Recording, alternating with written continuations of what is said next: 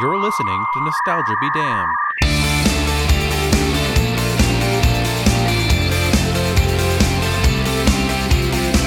You find out life's this game of inches. On this team, we tear ourselves and everyone else around us to pieces for that inch. Yeah. We claw with our fingernails for that inch. Because we know when we add up all those inches, that's gonna make the fucking difference between winning and losing. Between living and dying.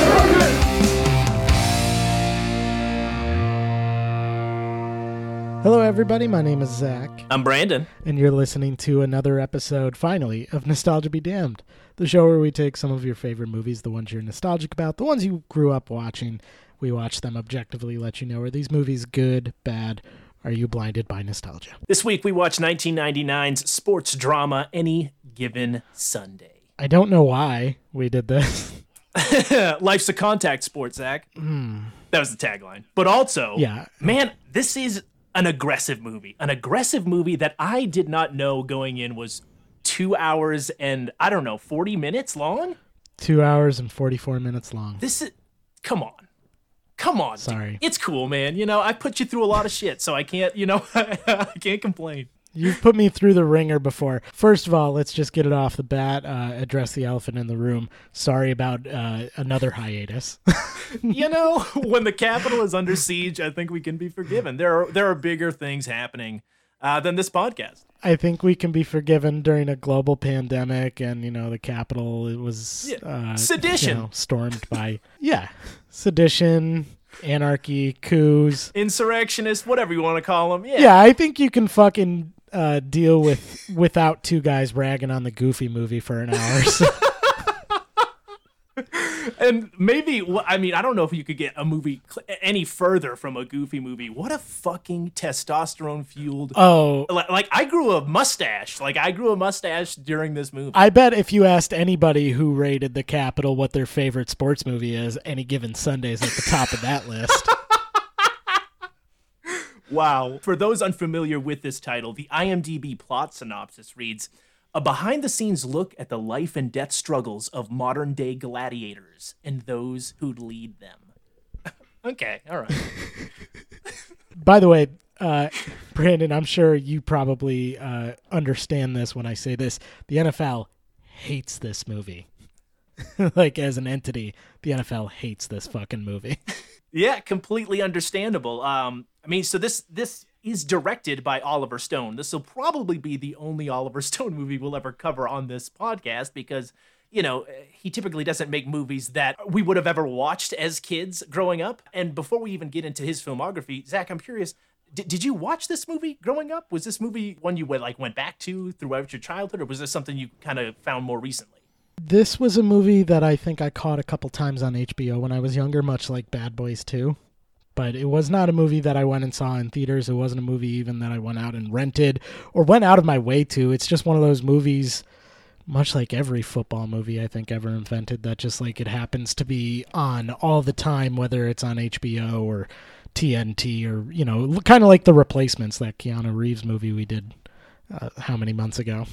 yep. Uh, I do remember watching this once with my dad. I remember that vivid memory, and I think also like you, I may have caught it on TV a few times later in bits and pieces. But the first time I watched it, the only real parts I remembered was being told to shut my eyes during the locker room scene when people are hanging dong, and then I think there's a a, a breast shot Sure. later on, and I vividly remember an eyeball being taken off the field.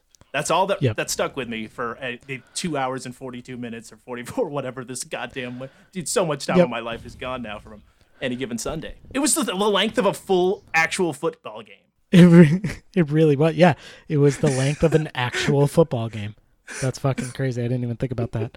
It's so funny you mentioned that too, the eyeball scene in particular, because th- this movie, I remember back when you first saw it. This this is when I had, I think, more of a blind favorability of football. Like, I, if you ask me about football now, man, I take it with a, a huge grain of salt for any number of reasons, both on and off, you know, the field.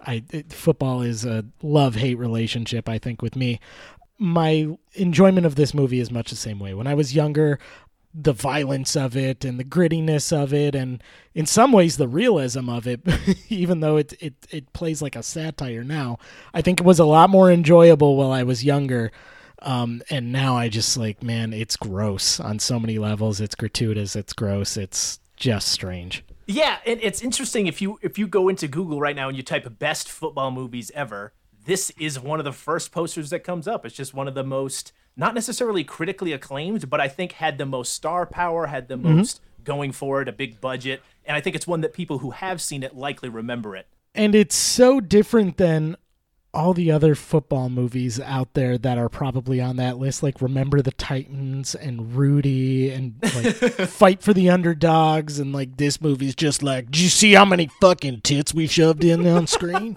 Yeah, this one is just so different than all the football movies we've ever been fed throughout our childhood. And so that if you did catch it when you were younger, I think it probably stuck with you. For me, all I remembered was an eyeball and uh, shut my eyes for some dong. Now, I actually watched the director's cut, which is actually six minutes shorter, thankfully, than the theatrical cut. So they removed 12 minutes of footage and then they added six minutes of new footage. So the theatrical runtime does, in fact, run two hours and 42 minutes long. Director's cut is like two and a half, maybe two hours and 35 minutes or something like that. So I was spared six minutes. So who knows what I missed. Zach. very very happy for you i just watched whatever version was on hbo max so i feel like i got that extra 12, s- 12 minutes So this is, of course, directed by Oliver Stone. He also brought us Seizure, The Hand, Salvador, Platoon, Wall Street, Talk Radio, Born on the Fourth of July, The Doors, JFK, Heaven and Earth, Natural Born Killers, Nixon, U-Turn, Alexander, World Trade Center, W, Wall Street Money Never Sleeps, Savages, and his most recent film being Snowden, which I did not see. i haven't seen a lot of those movies Yeah, a lot of great ones in there, but uh, a lot of other ones that I have just not seen. Any given Sunday, it's got a 6.9 on IMDb, a 52% on Rotten Tomatoes. It cost $55 million to make it, earned $75 million in the US, and earned $100 million worldwide. It placed 28th on the domestic box office chart that year. The highest grossing sports movie of that year, outgrossing Varsity Blues and For the Love of the Game. And in a year full of so many great films, 1999, one of the best uh, across all genres that year, somehow there were only like three, maybe four sports films released that entire year. Kind of strange. So it is partly based on the 1984 novel On Any Given Sunday by NFL defensive end Pat Toomay. Oliver Stone then developed a script called Monday Night, written by Jamie Williams, a former tight end for the Nebraska Cornhuskers and later the San Francisco 49ers, and Richard Weiner, uh, a sports journalist. Maybe it's Weiner. It's probably Weiner. it's i bet it's wiener He then basically combined elements from two other scripts and some books to get this one. Oliver Stone requested, but did not receive, the NFL's permission to use real NFL team logos and stadiums for the film, and as a result, the fictional Associated Football Franchise of America, or the AFFA, was created, not to be confused with the real AFA. Uh, the AFFA apparently exists alongside the NFL because the Miami Dolphins are, in fact, mentioned at some point in the film. Uh, yeah, I don't know what the implications of it are. If it's like just like a second tier football team or like, I don't know. I think that's I think that makes it weird. Just get rid of the NFL because like uh, I don't know. I feel I feel like it lowers the stakes a little bit. It does. So I I just always pictured this as you know an alternative NFL. The NFL just didn't exist in this Yeah. universe. I think that's how it should be anyway. Um, either way, I guess Clint Eastwood was actually sought after for Al Pacino's role early on. However, he also wanted to direct the movie, so the studio did decline.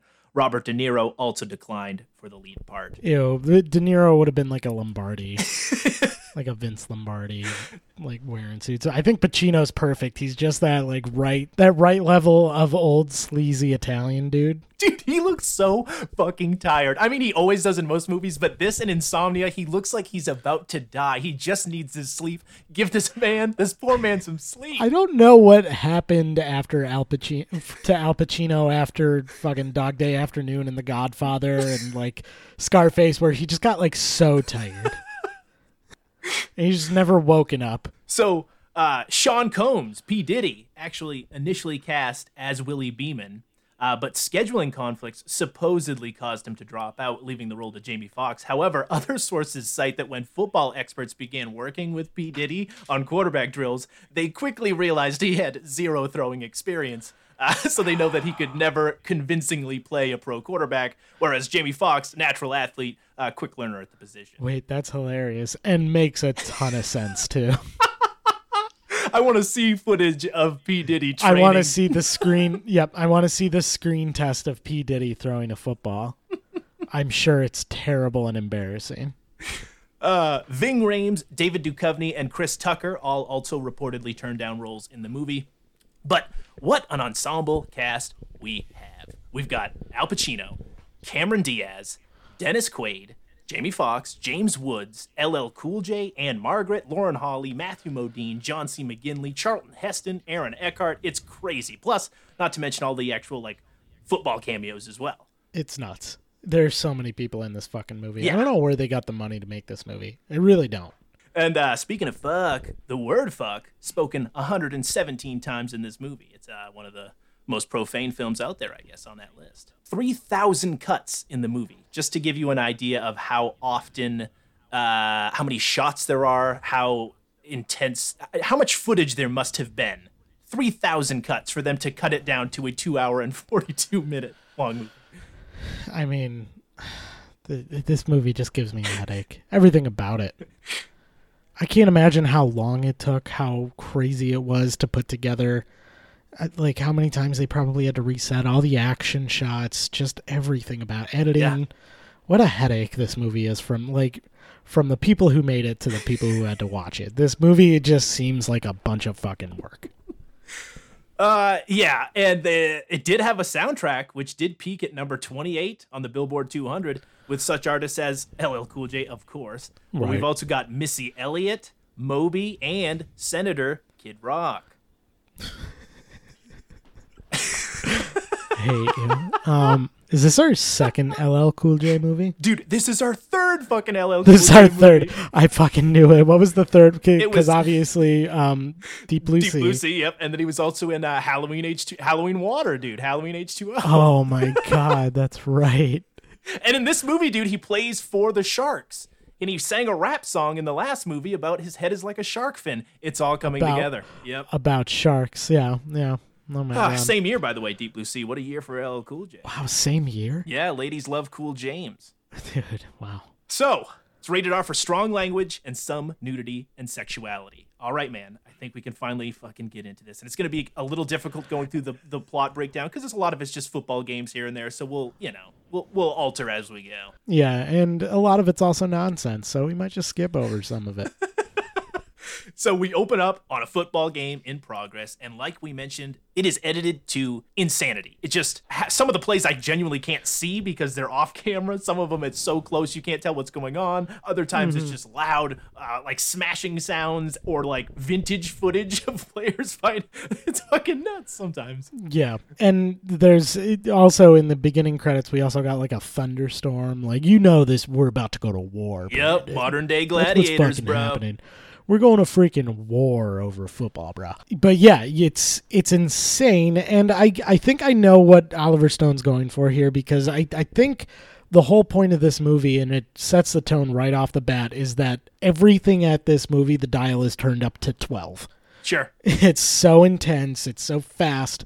You know, much like pro football, Brandon. It's just so fast, intense, strong, loud. You know, so he really captures the essence of that. But we get so much slow motion, sound will drown out, then get super loud, quick cuts. It's all there. We finally meet Jack Cap Rooney. Yep. He's the starting quarterback, team captain, played by All American treasure Dennis Quaid. Last seen on the show uh, in The Parent Trap, I believe. Uh, correct. He's knocked on his ass right in the start of this movie. He's out for the game. And uh, we meet a bit of the team. They're, they're the Miami Sharks, again, a fictional team, a once great American football team, now struggling to make the 1999 AFFA playoffs. They're coached by 30 year veteran Tony D'Amato, This is Al Pacino, who's, you know, mighty pissed off when the second string quarterback is also injured in the same game. The everything in this sequence is so over the top. Jamie Foxx is off on the sideline eating peanuts, and you know he doesn't have his helmet, that kind of shit. It's, and like just the yelling, the stress of it all. I'm stressed out. Five minutes into this movie. Yep, I was stressed through much of this runtime, and I think the amount of screaming and yelling and the quick cuts, it all just sets you up on a. You're tense. I'm tense already. Here we go. All right. So, coach is then forced to put in third string quarterback Willie Beeman, played by Jamie Foxx, uh, who straight up pukes due to the nerves. Uh, he has no idea what the hell's going on. He's calling plays that aren't even plays, just making shit up on the top of his head. But uh, I guess he has a couple of decent throws, decent plays. Right? Yeah. Yeah, a couple of decent plays. And it's during this game we also meet a ton of these characters who will come in and out. We got uh, at halftime we see James Woods, of course Ooh. it's James Woods, playing Dr. Harvey Mandrake, the uh, team's physician. We've also got uh, Matthew Modine as Dr. Ollie Powers. He's the team's internist. Cameron Diaz as the team owner. Yeah, Christina Pagliacci. She's the the owner, general manager. She, I guess, inherited the team from her father, who's passed away. Uh, we meet Aaron Eckhart. He's Nick Crozier, the offensive coordinator. LL Cool J is Julian J Man Washington, the starting running back. Beeman, during the game, though, he does make a number of errors, fails to win the game, but he does play fairly decently anyway. He gains some confidence. Al Pacino, of course, is like built to make a number of great locker room speeches, and he, he does. The last one, obviously, is one like you've probably heard maybe bits and pieces of because it's kind of famous. But like, you know, he's got that voice. He screams everything, and he clearly loves this sport, but is also just in desperate need of rest and to just chill. He just needs to chill. I, I will say this that the tired Al Pacino look does probably go really well with this character because 30 years as a head coach in professional football, that's a difficult life, bro. that is a hard life. Rooney, Dennis Quaid, meanwhile, he's laid up in bed. He promises to be ready for playoffs. I could say that I could watch Dennis Quaid scream in bed all day long. His fucking temper tantrums is are hilarious. I love him. I can't Love I- that man. And honestly, out of all of the characters in this movie, he is maybe the one that by the close to the end of it anyway, I'm like, man, I feel fucking bad for this guy. He's the only person in this movie, I think, with an actual family. yeah. Yeah. One that cares about him anyway, and he's like intact. Like although Yeah. she starts treating him like shit later on too. Yeah. Ugh. Yeah, we get the idea that Pacino, he's an alcoholic, he's divorced, estranged from his kids, I presume, and he does not have a good relationship with the owner. So him and Diaz are constantly arguing about kind of the direction of the team. You know, she wants to cut Dennis Quaid because he's getting too old. The team's not making enough money. And, uh, you know, she suggests that perhaps Pacino is just over the hill. Because they've lost like four games at this point, right? Yeah. they just lost their some- fourth I game. think so. Well, they, they've lost Yeah. four in a row. I don't know what their overall record is, but four in a row, yeah.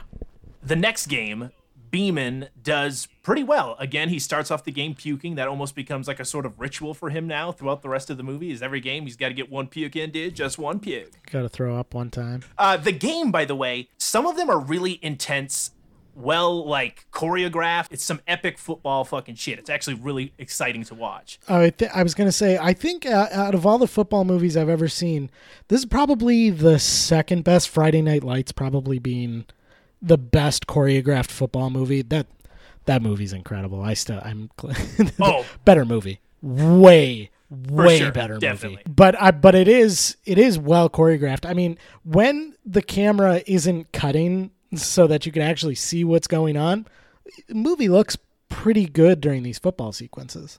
They do. It's a shame that they're all scored with these like shitty instrumentals or like Ja Rule. Yeah.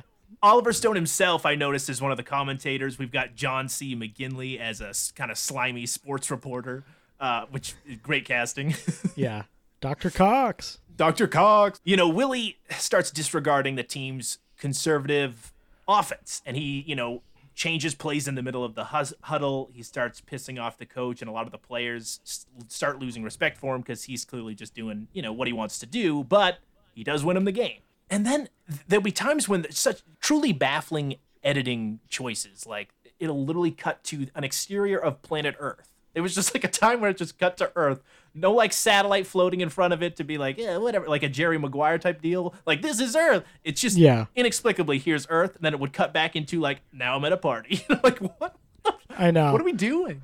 It really is. I you know, I really want to sit here and tell you that the over the top parts of this movie or just like the intensity and loudness of this movie are satire, but it's it's exactly shots like that and like the weird intercutting imagery like that that tells me it's not. This movie's taking itself super seriously and it makes it just like 10 times more douchey than it needs to be. Well, yeah, because it, it'd be like taking Michael Bay and then mixing him with like I don't know, like Lars von Trier or one of these very artful directors who just like you're taking Yeah. the, this hyperkinetic editing style and like big balls and fat titties and all that stuff, and you're mashing it with like this vicious attack on the NFL and and uh, you know it's the entire system and corrupt America and the player, all this stuff. And now I'm thinking about Transformers, a Wes Anderson film. A lot of wide shots, that's for sure. Yeah, A everyone. be- lot of everyone would be- wide, symmetrical robots. yeah, exactly. Everyone's color coordinated for sure, and most of the Bill Murray's in it, yeah. Bill Murray's Murray. definitely in it. Plays Optimus Prime. Oh shit! It's the night of the party. They're at this like charity ball type deal where LL Cool J's doing coke off some lady's breasts in the bathroom, Sure. and there's like teammates getting blown on the toilet seat next to him because it's like this is football, baby. Fucking look at it. Just a bunch of rich millionaires.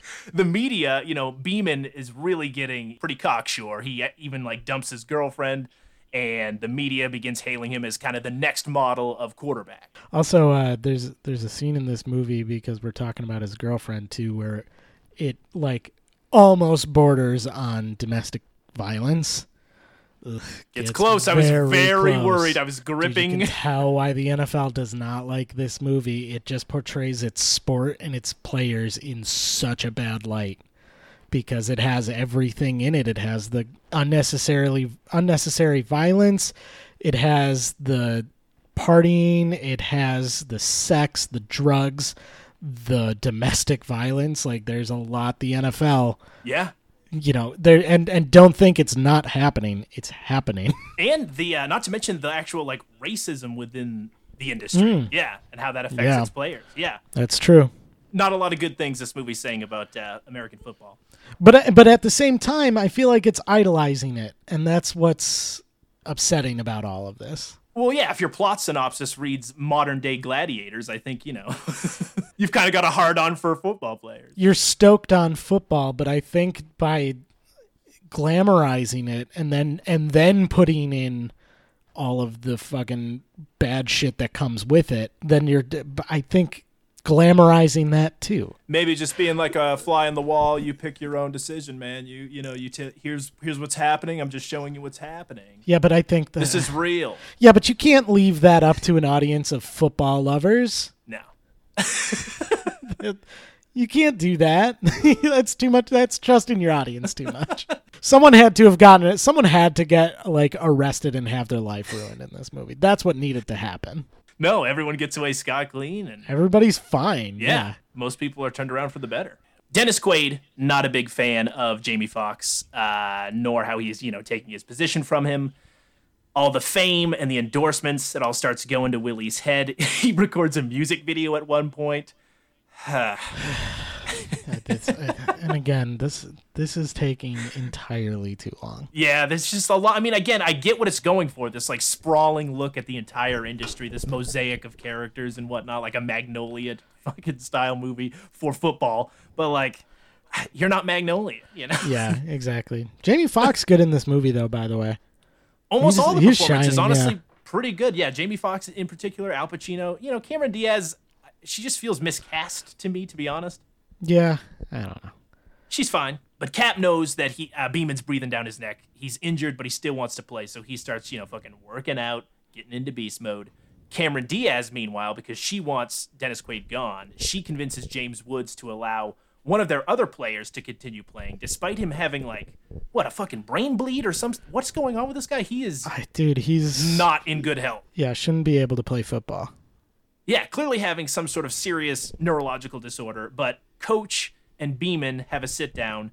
uh, eventually, where they sort out all of their grievances. Cameron Diaz tries to get James Woods to basically, you know, convince the coach though that uh, uh, he can't play anymore. He's just too old. Beeman initially believes that you know racism is kind of playing this major role in his history of being denied opportunities. Which is possible. Yeah, exactly. I think he, he used the word placism, you know, to describe a lack of African American quarterbacks and head coaches in pro football. These are all in interviews and whatnot. It's starting to kind of, you know, rub his, you know, teammates and coach in the wrong way. But coach says, you know, that's not the reason I want Dennis Quaid back, basically. It's because you're not a true leader. I'm gonna play Cap as soon as he's ready to go. You've you've done well for us, but you know, you're getting the bench pretty soon. So they kind of have like this whole blow up. And it's at this point, you know, the whole team really pissed off at, Will, at Willie for his arrogance, his selfishness. One of the players, does he saw his fucking Hummer in half with like a buzz saw? What's happening? Yeah, yeah, he's like cutting it in half or like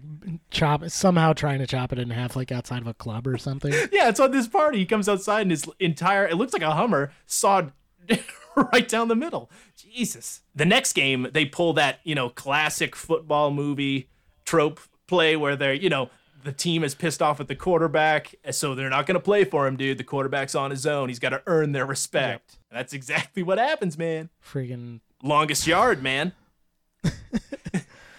longest yard. Ugh.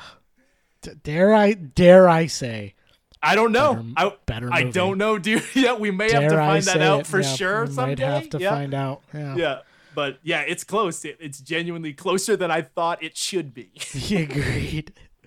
For a movie that's an Adam Sandler remake versus an Oliver Stone epic, it is a lot closer than it should be. I agree. But they do end up losing that game, so they lose home field advantage for the playoffs. They were kind of on a winning streak there, so they did make the playoffs. And uh, it's at this point that Jamie Foxx, LL Cool J, they get into a bit of a brawl in the bathroom. Coach blows up at them, tells him he's embarrassed to be their coach. Hilarious. So the next day at practice, coach realizes what's been going on with James Woods, how he's been lying to him. So he, you know, has basically been altering players' test results so that they can keep playing. Uh, Matthew Modine, you know, the internist, rats him out because he's been asked by so many of these players to keep giving him, you know, steroids and stuff and all this stuff. And he realizes that this guy cannot play. This player, you know, that they keep talking about, he just should not be able to play because one more concussion could do him very wrong. Could kill him. Yeah. So there's this whole blow up. I actually really like this scene. This is one of my favorite scenes I think in the movie. I just like how because James Woods again always plays a great asshole. Because he is And just one. like Ooh, him going at blah, blah. he is, but him going at it with with Al Pacino is just great. Uh, and because they have this whole argument basically like who are you to decide you know if these guys can't live their dreams if they want to play on the field and it, you know even though if it's going to kill them that's not your decision to make. But it's at the same time it's not the doctor's decision to you know to lie either. Right. so it's like yeah you get where each side is coming from but they both sound fucking insane at times. Either way his fucking exit line is hilarious because he's had this very this much younger girlfriend we've seen a few two a few times throughout the movie and uh, she's standing on the Yeah. field watching this all go down. He's fired you know, John C. McGinley is thrown into the benches and whatnot. And James Woods, as he goes, is, he calls for his girlfriend to come with him, and she just kind of refuses. And so he walks off, muttering like, "Fine, stay here and get butt fucked by twelve Neanderthals, bitch." Oh Jesus, Jesus, James, and that's just a taste of some of this dialogue, like Yeah. insanely just Oh, dude. over the top, yeah, vulgar and misogynistic, and just everything politically incorrect. Brandon, you've known me for what, four years at this point now? Yeah, dude, at least You know I like a swear word and vulg phrase or two. Oh yeah, man. I you dabble, you dabble. yeah, I dabble in it. I dabble in the in the nonsense. Um, this movie's a little over the top. This movie's a bit much. yeah. So coach heads to Dennis Quaid to Cap, tries getting him psyched up, you know, for the playoffs, but Cap sort of wants to sit it out because he realizes his body just isn't there. Uh, he can't do the work and he doesn't want to let the team down. So he does what I think is a very just, you know, responsible thing to do. You know, he, he doesn't want to play anymore. He just doesn't, you know, have it in him and he doesn't want to, you know, lose the playoffs for them. So he asks, maybe I, I kind of want to sit it out. And then fucking Al Pacino begs him, basically. Please, I have I have been so fucked up to Jamie Foxx. You have to play. just keeps at it, begging him to come back. Yeah, I mean, I do feel for this guy. It's at this point where you know he clearly loves the game, but he's been told his entire co- college career, you know, basic or career since college rather, what to do, who to sign with, how long you're going to be there, you know, and uh, he explains this all to his wife, like I just feel too broken down and uh, I can't carry the team anymore, and she just you know, like slaps him, will not hear it, basically calls him a pussy for quitting, and yeah, hits him in the face Dude. before storming off. It is intense. which is like he just he just went off on this like "Oh, I feel like I've always been told what to do, and then his wife like pressures him into playing more football. it's What a fucking yeah! That's why like again, this movie would be a perfect satire of the sport, but it's just very it's just serious. not. Yeah, and it's, so so serious. confusing. Yeah, Yeah, yeah.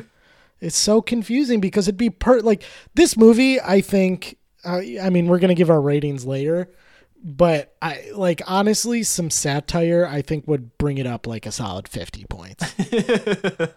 like just being like being exactly what it is, but just like have someone come out and say like, no, it's satire. Like we don't we we don't condemn any of this. Yeah. or commend any of this. Exactly. Ratchet up the um, comedy, just kind of make it a little more farcical, and I think you got something Yeah. really fun here. But yeah, they, they play it so self serious, and again, these characters have some big stories. You know what I mean? Like this this football player, Dennis Quaid, who's you know his dream was to do this, and he's just realized like he cannot, he can no longer pursue his dream. His dreams may be done, and you know the people around him won't accept that. Like that's a really tragic story arc. And then you got Jamie Foxx, who's dealt with racism and oppression his whole life. He's finally made it to the top, and then yes, he's got this arrogance to him, but you know all of his play But feels like his chance is being taken from him Yeah. right when he finally figured it out. Yeah. yeah. No, it's true. It's But then they edit the hell out of it, and it's just there's so much, it's so densely packed that the the character arcs just kind of don't resonate well. Like everything's just so convolutedly like plotted and placed. Sometimes I don't understand why it's cut and edited the way it is, but mm-hmm. Again, great performances, some good writing in terms of the actual like characters. But the story and plot itself, I think it just, everything just gets drowned out because it's so aggressively over the top. It's yeah, it really is. Yeah. Well, and and you know, you'll have some of the audience that's paying attention to these plots too, who are just going to get bored because of how much is in it, and so you lose half your audience doing that. But then you have the other half the audience audience who's just waiting for the next football thing to happen. yep. and they're going to get bored with all the nonsense in the middle of it. So it's just you're losing everybody by trying to put everything in there at once. Like make it make the plot more simple or dumb or like shorten it a little bit and have epic football sequences if that's the kind of thing you want. And it's probably a better movie vice versa if you want to like actually make these plots into something, you have to cut out the 20 minute party scenes and the fucking half hour football sequence. Exactly. You just gotta, you know, you can't have it both ways and have it be a good movie. Yeah, maybe a decent TV series, but yeah. Yeah, exactly. Oh, put this into like the Friday Night Lights thing, like where yeah, they or where they ballers or any of those. yeah type or ballers. I mean, this essentially is ballers is way more of a satire, even though it probably isn't. But you know what I mean. Like that, Yeah. that that makes it a lot more comical than this movie does. But that's ballers is essentially this. Coach at this point worsens his relationship with Cameron Diaz. They continue to argue. You know, he's too old, she's too female, and uh, you know, Sorry, that was funny. we get this great speech. Then this is kind of like probably the best scene of the movie, the locker room speech. The life's a game of inches. a lot of great Al Pacinoisms here. Yeah. You know, lots of screaming. It's a good, it's a good speech, well written speech. You know, there was a point where I used to think like, "Oh, this is a good speech," and now I was just thinking the entire time penis jokes. It's a game, we fight for that inch. yeah, We're pretty mature, dude. yeah. Was there a fart joke in this movie? Not a s- actually. You know what? Yeah, that guy like took a he had to crap his brains out after the steroids or something. Remember? There's No, that whole point yeah. where, like the woman has to run out of the way for him to like hit the toilet. Yeah, but is that a poop joke or a fart joke, Brandon? Yeah, you're right. No, you're right. We I gotta don't take it to I the was- judges. Sorry. It's Yeah, only half. we'll it's have- only half. Yeah. Uh, arbitration, arbitration, Arbitration, legal, yeah. legal documents. If you if you wanted if you want to weigh in and tell us if the poop or fart joke in any given Sunday was a poop or fart joke, go ahead and write us at nostalgia be damned pod at gmail.com. We'd love to pod at gmail.com. Find us on Facebook, Twitter. We want to know does any given Sunday have a poop joke or a fart joke? That's called uh, engagement, Brandon. We're Yeah. building as a podcast. I'm also very glad that shit scene was in both the director's cut and the cut you saw on HBO Max. That- Correct. So that makes that I'm comfortable there. That's good. Well, yeah, I mean, why Oliver Stone's not leaving that on the cutting room floor? You kidding me? It's like I'll cut, I'll cut whatever you want out of this movie, but I'm not cutting the poop joke. Well, Oliver, I think it's a fart joke. I don't know. Uh, we'll leave that up for scholars decades from now to decide. Uh. One day, two idiots will have a podcast, A what? and they'll discuss. a what? you heard me. Jesus. Tell LL Cool J he's up next. It's game time. Al Pacino's eyes looking fucking as tired as ever. This whole movie, saggy eyes, droopy peepers. Uh, we get a bit of Charlton Heston here. He plays the league commissioner. Just for a very brief moment, I think he's maybe in two scenes at the most. But as the game starts, wouldn't you know it, Cap gets fucking laid out in the end zone for a touchdown. It's pretty fucking epic, but he does go down, and he is down for the count. And at first, it's a super tense moment because you think after he's fallen, he's already had like all of these back problems and whatnot. And uh, as he is laying on the ground, you wonder, like, holy shit, did he just paralyze himself? Or is he dead? Worse, you know, like, oh shit, he does finally get up. But it's like that uh, Jerry Maguire moment with uh, Cuba Gooding Jr. when he gets uh, knocked out there and then hops off the old field there. But uh, it's a cool moment. I like this whole bit with Al Pacino telling him, you know, like, thank you for what you've done. I will not forget this type of deal. Like, you know, you may have destroyed your body, but we got a touchdown. Thanks. Yeah. You may not be able you may not be able to walk again ever again, but uh we're up 7. And now I can put Willie Beeman in with uh, no guilt, and I don't look like an asshole for going back on my word. So I get everything I wanted. Thank God. At the, only at the expense of your legs. So Beeman gets put in, starts scoring some touchdowns. Uh, this is where I noticed the chyrons in this movie. very shitty effects. Not to mention the very stupid names of these teams. It's like the Sharks versus the Knights. uh, dude, the fucking uniforms that they put these fucking poor knights extras in.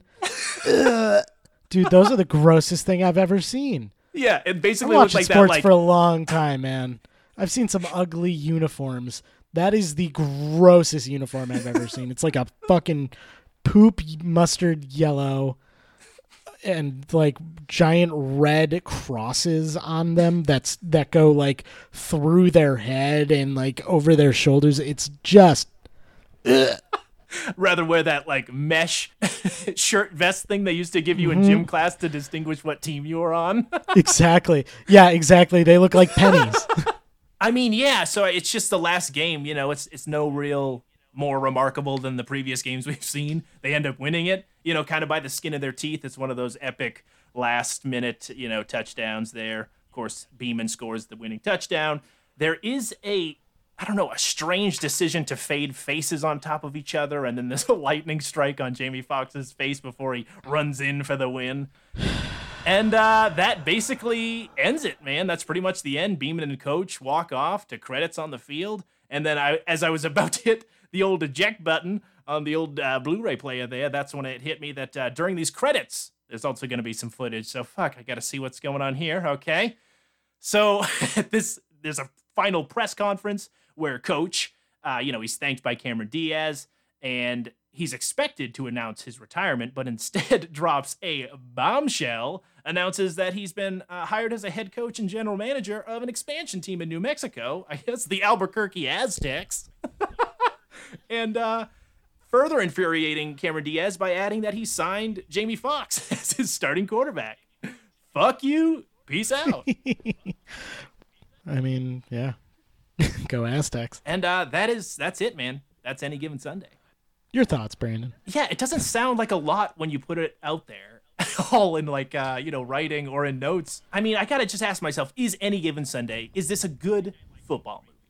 And you gotta look look at the competition. We talked about Friday Night Lights being a great movie. Rudy's great, obviously. I, I would honestly though put this up there with with like a Longest Yard or the. Re- I mean, the replacements. The, I even think it might be better than The Blind Side. Honestly, I don't Yeah, like I'm that not a movie. big. I'm not a big Or, like blind Leatherheads. side fan. Oh, I hate I hated Leatherheads.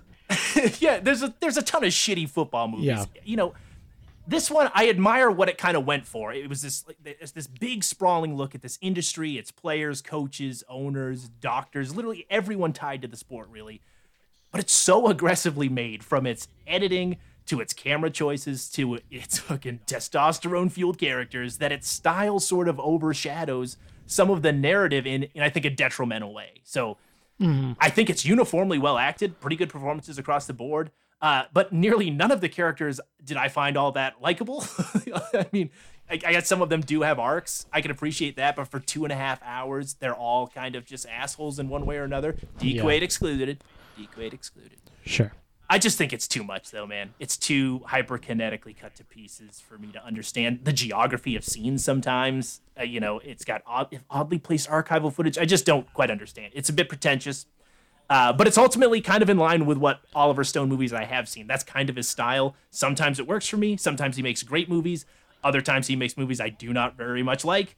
This one I think's all right. I honestly don't hate it. I think there is an energy to it. I think there is some, you know, skill behind it. But is it a movie I'll watch again? Probably not. I, I can recommend this to people who maybe want to just, you know, get another football movie, a different kind of football movie, but just you know going in, maybe you want to break it up into segments. Maybe you want to, I don't know. That's the thing. I don't know if I'd recommend this because honestly, I can't get it to a fresh rating. I'd give it like a. I'd give it like a 50, a 45, 50, somewhere in there.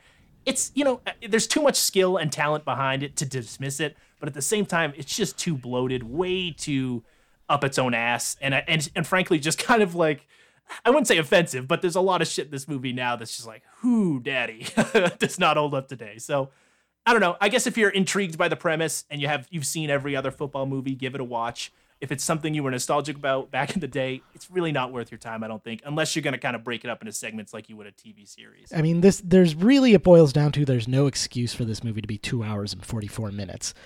You can cut so much garbage out of this movie, and, and it really is garbage because, like you said, a lot of it's just like random archive footage or just nonsense, just pure nonsense. Um, I, I do think it does a good job capturing some of the craziness of being a professional athlete, especially more so probably at that time. Feels like, hey, this would be a cool life for people to get into.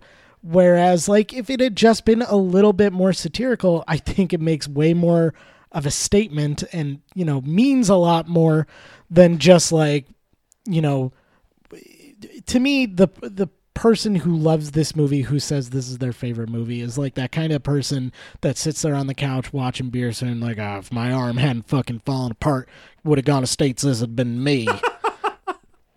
Yep. You know what I mean? It's just like it's just it's too much. It's too intense, and I never thought I'd say that. if you're more casual football fan, or you're really watching it just to see more movies, I, I'd go ahead and skip it. I don't think there's anything here for you. I'm gonna give it like a 35. I mean, I, I man, it's it's fun. It's fun to look at sometimes, but yeah, I, I would watch it in like 20 minute increments if you could. Well, you know, we're uh, taking on something much shorter next week. Oh, thank Uh, God! but like we way shorter. So much shorter. Literally, I think half the length of this movie.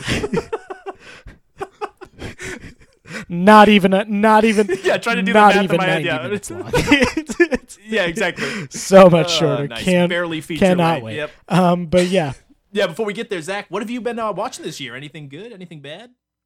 Uh, yeah, I got a couple of things. Yeah, um, two down, of them are not. Two of them are not new, but one of them is. Um, the first thing to recommend would be Soul, the Pixar movie on Disney. That movie was great. That is be- that movie is beautiful. Yep. yep. It's one of the m- most beautifully animated movies I've ever seen. Yeah. Great. Watch it on the best TV you can. It's it's really really good. Uh, another one that I started watching. I think they're on season three of this now, maybe four. I can't remember. Uh, BBC, uh, Killing Eve. Oh, I- I don't know if you've seen that show, dude. That show's great. Is it? That's a really good show. Yeah, watch that show. Okay. you'll like that Okay. show. Um, it's I, I don't know what I expected going into it. I literally knew nothing about it, but it, awesome spy thriller. Um, kind of. I, don't- I don't know. Just watch it. It's pretty good. Okay. Okay. Um, the third one, and you're gonna laugh at me, dude. This is not me. Married at first sight, dude. We th- so season nine is on Netflix. We started watching season nine of Married at First Sight, and I think watched maybe a hundred hours of it in two days, Holy shit. or not a hundred hours. I'm sorry, hours of it in two days. A yeah. hundred hours would be fucking great, but um, ten hours of it in like two days. I mean, Oh. it is. It was unbelievable. If you're in that, like, I need to watch some like trashy reality television. I can't recommend it enough. I think they got like ten seasons of it or something on Hulu. Um, but if you really want to dive in head first, Netflix only has season nine, and it is well worth it. And um, if you got in 10 hours of that, how many hours of uh, Real Rob did you get in, do you think? Oh well, so I watched Real Rob at night. Like, uh, you know, go to bed. Oh, it's, it's I your go to bed comfort show. Yeah, Rob yeah. Schneider's Real Rob. Yeah, but you know how that goes when you turn on Rob Schneider's Real Rob. You start watching it in bed, um, and you're like, oh, I'll just watch one episode and fall asleep to it. But you know, after you know it, you've pounded out through fucking uh, All two 20 seasons. Yeah, all two seasons of Real Rob. And you're it's the next like, day you got to go to work. And it's the next day. You got to go to work, and then you know, come home, watch a little bit of fucking Married at First Sight, and then you watch more Real Rob. yeah. Yeah, nothing's worse than a Rob hangover, and the only cure, a little hair of the dog that bit you, some more Real Rob. Uh, so actually, Killing Eve, the creator of that, actually directed her feature film debut, uh, Promising Young Woman, which I finally Mm. got to see. Dude, one of my favorite movies of the year. It's fucking great. Bo Burnham's in it. Uh, yeah, uh, Christopher McLovin's in it. It's got a great cast of supporting characters. Basically, just about. I don't even want to get into it. It- Just see, just see it as soon as it comes out. Watch it. It's difficult subject matter, but it's it walks the line in such a fucking per, pitch perfect way of dark comedy that I I really liked it. Perfect. Uh, I also saw Sound of Metal on Amazon Prime. Dude, that's dope. Yeah. Uh, Riz Ahmed uh, plays a metal drummer who loses his hearing all of a sudden, and he has to just learn to eventually cope with being deaf. But just imagine the scenario of you're going about your day and you literally become deaf. How would you go about? Would you try to find a doctor? But how would you communicate? You need to get there. What would you? do? It's just insane just to try to rationalize or think to be in someone else's shoes for the moment of like that first realization of you've just become deaf and like what you do after that. Interesting. Pretty good. Yeah. So that one's on Amazon Prime. And uh, I did watch Soul. Soul was dope. Movie I also saw that I we don't need to recommend. My last uh last film I've seen of 2020 so far, mm, 2021 rather, uh, Mon- Monster Hunter, dude. Why did you watch that? Because because theaters are open here and they have two. There was two people in it. I was like looking on the thing. I was like, you know what, dude? I haven't been to a movie in forever. So So went to go see. Monster There's nothing. There's literally nothing in theaters unless I want to watch fucking Wonder Woman 1984, and everyone's telling me that sucks. Everybody's. I mean, you don't want to see uh, Kristen Wiig as a cat. you know what? I kind of do. But there was a cat soldier in Monster Hunter, so that oh, made up. of course there yeah. was. Yeah. Okay. Yeah, Good. yeah. So Yo, speaking of cat soldiers, uh, Colin Farrell, the star of our next film, uh, a movie I used to watch actually a lot back in the day. Uh, but I Really? haven't seen. I did. I saw this the the year it came out. I think it was 2002. I probably saw this maybe three or four times just because I loved the premise. It was super short. My dad liked it, so it was one he just threw on, and I'd just sit there and I, I just like this movie. But again, have not seen this one in a good, I'd say maybe 10, 15 years. Interesting. Okay. I think uh, I haven't seen it in about 10, 15 years either, but I've also only seen it once. Um, I don't think it's actually all that critically hated, so we might be in for a treat. I hope. no. I'm excited. I think movie. I Yeah. think I remember liking it, so I'm excited to watch it. Uh, did you did you name it yet? No, I didn't, dude. So much suspense. Yeah. 2002's uh, phone booth, going back to old Joel Schumacher. Uh, last seen on the podcast at uh, Batman and Robin. Oh my god, yeah. And Joel Schumacher does not have a good uh, track record on this podcast, so I'm very curious to see Yeah. how this one turns out. Pulling for him for sure. Yeah. So thank you for listening. Thank you for sticking with us as always through all of our uh, you know hiatuses here and there. We like to get to you when we can, but we're also going through just a lot of you know life changes. Job shit gets so, fucking hectic, especially Yeah. recently. There's a The. Buffalo Bills won their first playoff game since I was three years old, so Yeah, that's a big deal. That's a big deal, Zach. yeah, that is a big deal. So- how are the Patriots? dude, don't even. I don't even. I don't No, even know if they're my team know- anymore. no, I just wanted to know how the Patriots yeah. were. I Well, I know wanted to know Tom Brady's still doing well. So. Well, I wasn't asking about Tom Brady. I was asking about. Well, as always, though, we appreciate people coming back to the podcast, no matter how long it's been since we've been off the air. But we're glad to be back. Yeah. We'll have the next episode out when we can, but uh, you know, work work schedules are a bitch. Yeah, you never know, man. But we're gonna do our best, uh, especially this year. We'd like to try and be two percent better. So we'll see what happens. Yeah, man, a little more profesh, maybe 2021. Who knows? First episode of the year. Nice, nice. Yeah, I mean, and uh, I think in light of that, again, I just really pushing for some uh, listener engagement this year. So if you think there's a fart joke or a poop joke in any given Sunday, we are begging you to go to our social network channels and write us a comment. That's ne- that's Twitter. That's Instagram. That's Facebook. That's an email address, nostalgiabedamnpod at gmail.com. You can actually just throw Yep. off some uh, recommendations, some requests out there too. We also do those every once in a while. So Yep. And you can listen to this episode and every episode of Nostalgia Be Damned by going to our originally hosted website, nbd.podbean.com. You can also check us out on Apple iTunes and Instagram and a couple other places where you get uh, podcasts like iHeartRadio, who they should give us money. every time they still have not done that. I can't believe it. I've I plug them every week. Give us money. Uh, and I'm going to end with uh, the actual Willie Beeman song that he made for the uh, Jamie Foxx's rap in this. I got I pulled up the lyrics. I just want to read you two of them before we go. It starts with "My name is Willie, Willie Beeman. I keep the ladies creamin', and all my fans are screaming. You gonna defeat me? You dreamin'." Have a good one, everybody. Why would you end a show like that?